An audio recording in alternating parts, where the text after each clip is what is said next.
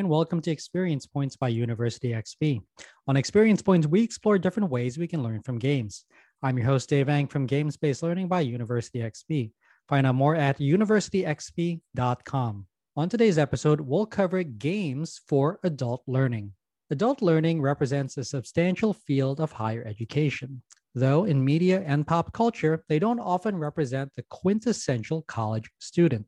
That is often why games are not always included when discussing applications for adult learning and development.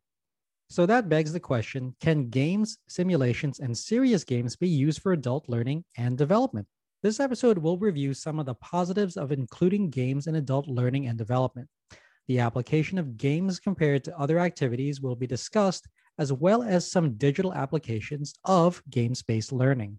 Games based learning is a topic discussed in different applications of different educational methodologies. Games can also be used to help individuals with different learning styles, help students retain information, and apply what they've learned outside of the classroom.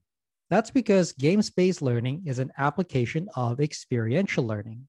Experiential learning is a method of learning by doing, where students interact with content, perform an activity, or engage in some sort of work. The most popular forms of experiential learning are cooperatives, internships, externships, study abroad, and outdoor learning. Games based learning also falls into this category. Games based learning is experiential learning.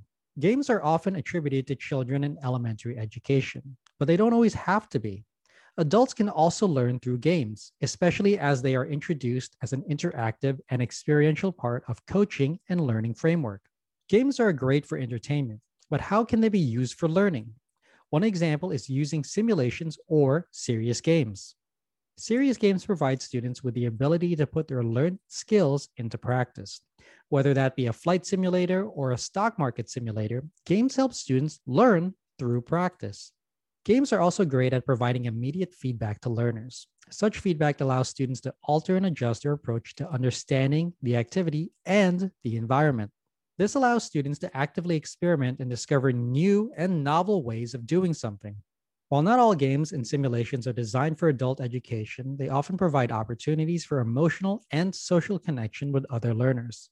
This socialized learning environment helps students connect with others who are in similar situations. While not all adult learners may succeed through simulations, the empathy required to connect with one another represents another form of experiential learning and development. Games are also a great resource for honing problem solving skills. Games are a reactive form of media where the same input represents a different output for learners. Games are not static and they do not represent the same experience for all. That means that games can be used to abstractly represent complex problems for students in a way that allows them to create knowledge through active engagement. Most of us may think about digital computer, video, and mobile games when applying games based learning. This is a popular medium of games and would serve as a great avenue for addressing adult learning and development. Mobile technology alone represents significant student use that would aid in engagement outside of their traditional classroom.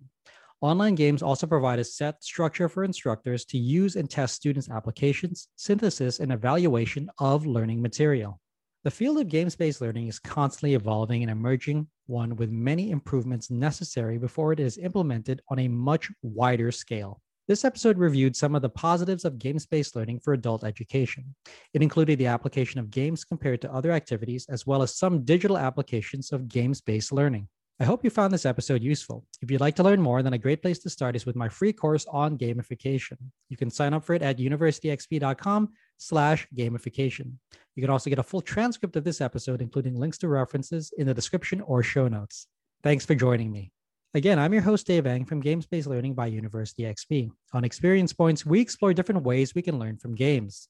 If you like this episode, please consider commenting, sharing, and subscribing. Subscribing is absolutely free and ensures that you'll get the next episode of Experience Points delivered directly to you. I'd also love it if you took some time to rate the show. I live to lift others with learning, so if you found this episode useful, consider sharing it with someone who could also benefit. Also, make sure to visit University XP online at universityxp.com. University XP is also on Twitter at university underscore XP and on Facebook and LinkedIn as University XP. Also, feel free to email me anytime. I'm at dave at universityxp.com. Game on.